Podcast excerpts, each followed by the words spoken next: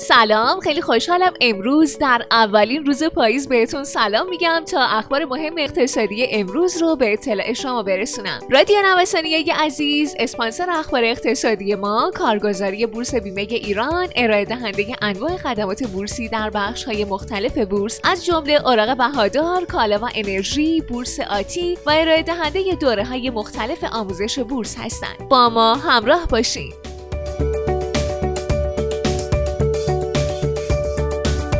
در حالی که در فصل بهار بورس با ثبت بازدهی سرقمی گوی سبقت را از دیگر بازارها رو بوده بود اما این بازدهی در فصل دوم به مقدار قابل توجهی کاهش پیدا کرد تا در نهایت یک مسیر همگرایی در بازارها مشاهده بشه. پیش بینی میشه در صورت طی شدن مسیر طبیعی و اعمال نکردن سیاست های مداخله ای در برخی بازارها همگرایی ایجاد شده در فصل تابستان در دو فصل پایانی هم تداوم پیدا کنه.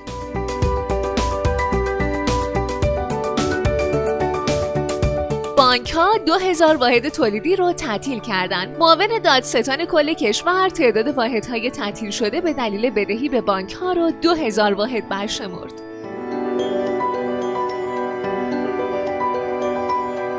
خودرو در یک قدمی عرضه در بورس. طرح ساماندهی بازار صنعت خودرو به زودی به مرحله اجرا می‌رسه. عرضه خودرو در بورس کالای ایران به منظور شفافیت بالای معاملات این بورس و تحقق اهداف برای تبدیل خودرو به یک کالای مصرفیه.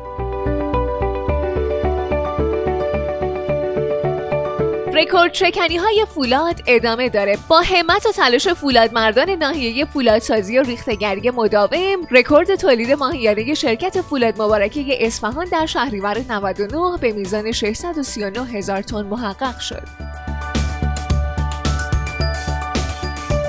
چرا بازار سرمایه نزولی شد؟ مهدی رباتی مدیرعامل و رئیس هیئت مدیره بورس بیمه ایران در پاسخ به این سوال که چرا در چند وقت اخیر بازار سیر صعودی خودش رو از دست داده گفته یکی از اون دلایل افزایش یکباره نرخ بهره بین بانکی بود که به صورت غیر مستقیم این شائبه رو بین سرمایه گذاران به وجود آورد که احتمالا دولت قصد افزایش نرخ بهره رو به طور جدی داره. دلیل دیگه به نظر من تناقضاتی بوده که بین وزارت نفت و مجموعه بازار سرمایه برای عرضه دار دوم رخ داد.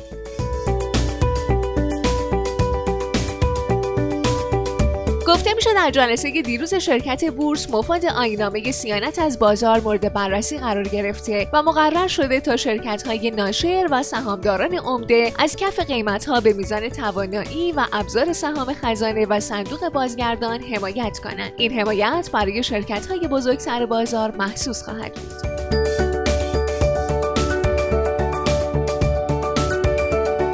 شرکت نفت ستاره خلیج فارس در بورس اوراق بهادر تهران پذیرش شد. شرکت نفت ستاره خلیج فارس از شرکت های هلدینگ نفت، گاز و پتروشیمی شستاست که به عنوان بزرگترین پالایشگاه میعانت گازی شناخته میشه و ایران را از وارد کننده بنزین به صادر کننده بالقوه این محصول استراتژیک تبدیل کرده.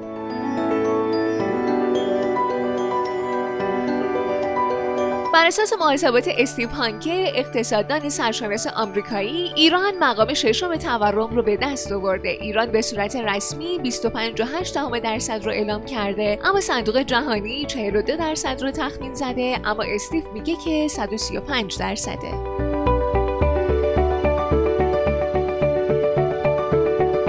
همزمان با آغاز معاملات هفتگی بازار جهانی افت دست جمعی کامودیتی ها رو شاهد بودیم که به نظر می‌رسه واکنش به افزایش شاخص دلاره. در این بین اونس طلا بیش از 40 دلار افت رو تجربه کرده و در نهایت ساعت 20 روز دوشنبه به وقت تهران اونس روند افزایشی خودش رو با دلار تعویض کرده و به قیمت 1900 دلار رسیده.